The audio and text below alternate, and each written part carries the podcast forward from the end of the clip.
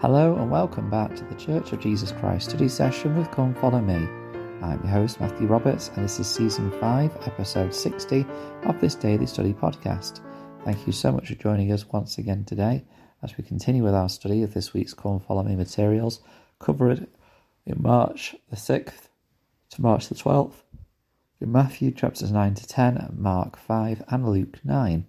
Uh, and today we're going to uh, carry on with uh, our study of uh, how uh, we are to have to be not afraid, only believe.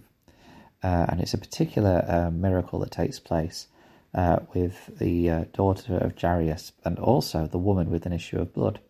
So, verse 25, as we kind of left off yesterday, the Saviour is going with Jairus to his home to heal his daughter.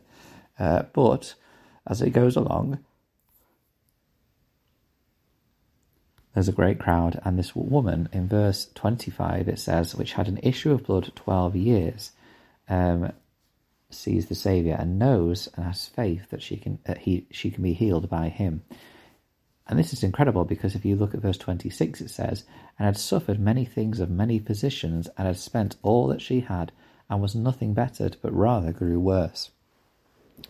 Now, again, thinking about how these experiences can apply to our lives, uh, let's think about how we at times can be like this woman. She had suffered many things by many physicians, suggesting perhaps that, uh, you know, when we have times in our lives where we go through something and we are trying to find a way for it to be solved, whatever that trial or issue or illness or um, temptation might be, we might go through something for 12 plus years we might go through a difficulty that we just can't seem to shake and go through with many um, medicines or many ways of the world addressing this issue, uh, but n- not getting better. But then in verse 27, she sees um, Jesus pass by, and in verse 28 it says, For she said, If I may touch but his clothes, I shall be whole. She has the faith that the power of the Master is such that even if he, she touches the bottom, the hem of his garment, uh, that she'll be cleansed. Um, such great faith was um, powerful, powerful enough that to the point that when she did touch the the the bottom of his garment, in verse twenty nine it says, "And straightway the fountain of her blood was dried up, and she felt in her body that she was healed of the of that plague." Um, suffice it to say that her faith uh, had made her whole, that um, even the touch of his clothes um, healed her.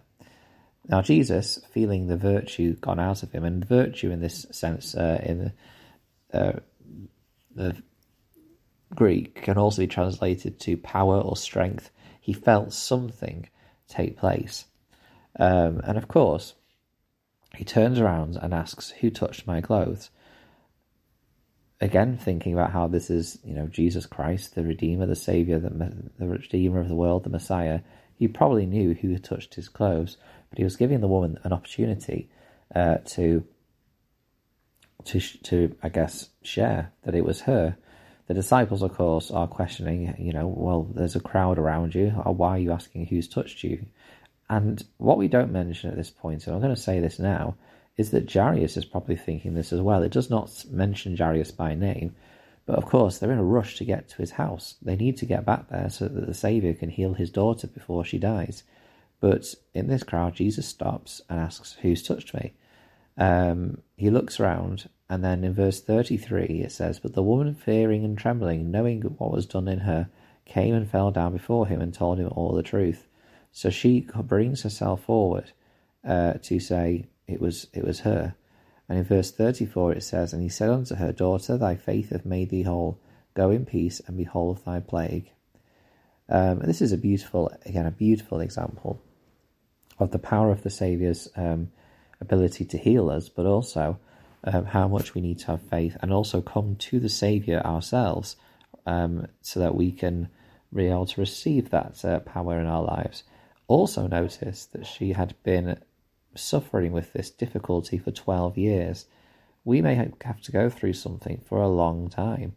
Uh, it could be five years, 10 years, 20 years, 50 years. We might have to go through something that plagues us for so long um, until that healing comes, like the Saviour did in here after 12 years of her issue. Um, but healed she was. And we can have faith in the fact that the Saviour's healing power will come in our lives. Um, it just may it may take a while. It may take a long time.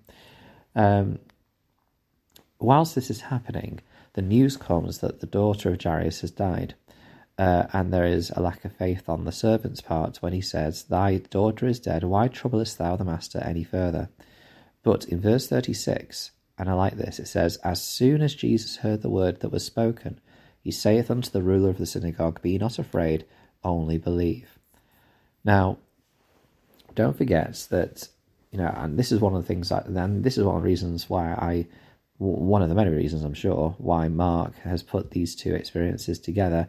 Yes, because one did happen concurrently with the other, but actually, I think there's a really powerful teaching moment here. So, healing and the result that was hoped for for the woman with the issue of blood took 12 years. Um, for Jairus, the Saviour came straight away with him, um, but he had to be patient along the journey. Um, perhaps we have to learn from that as well that Unlike the centurion's servant, where the Saviour just said, She'll be healed, and it was ha- instantly happened, um, the sa- he had to walk with the Saviour, see him in action, and then hear the horrible news that his daughter had died. Um, but as soon as um, it did happen, uh, this horrible news came to him, the Saviour gave him words of comfort. I think there's a, an important lesson here that there is always one prayer that will be answered. And it's not that you know healing will come or that or a certain results will happen that we want, uh, but rather it is that we can receive comfort. Certain things in our lives will not go away straight away, but we can always ask for comfort, and the Saviour is always ready to help. And this is what he's doing here. Uh, Elder Neil L. Andersen said, quote, Challenges, difficulties, questions, doubts, these are part of our, of our mortality, but we are not alone. As disciples of the Lord Jesus Christ, we have enormous spiritual reservoirs of light and truth available to us. Fear and faith cannot coexist in our hearts at the same time. In our days of difficulty, we choose the road of faith. Jesus said, Be not afraid, only believe. Close quote. So, uh, this is obviously a difficult thing for Jairus to go through, but the Saviour is giving him words of comfort And to kind of skip ahead a little bit, we know that they got to the house, that people have, you know, are starting to prepare her for the funeral, uh, that there's lots of weeping and wailing. Um, but Jesus says that she sleeps. She's not dead, rather that she sleeps. The people laugh him to scorn. And then in verse 31, 41, he raises her from the dead. Um, this is obviously an important moment uh, that it can happen immediately if needed. Uh, she has been dead. We don't know for how long it, it took for them to get to the house after the news came, but it's the same day. Um, and so in verse 41, uh, we see that this happens straight away. Uh, Rand, Elder Randy D. Funk said this quote, If you are burdened by sin and need to repent, please do so immediately. When the Saviour healed those who were afflicted, he often invited them to rise up. The scriptures record that they did so straightway or immediately. To be healed of your spiritual afflictions, please accept his invitation to rise up without delay, speak to your bishop or, or branch president and begin the process of repentance now. Close quote. Um, they answered the master's call immediately.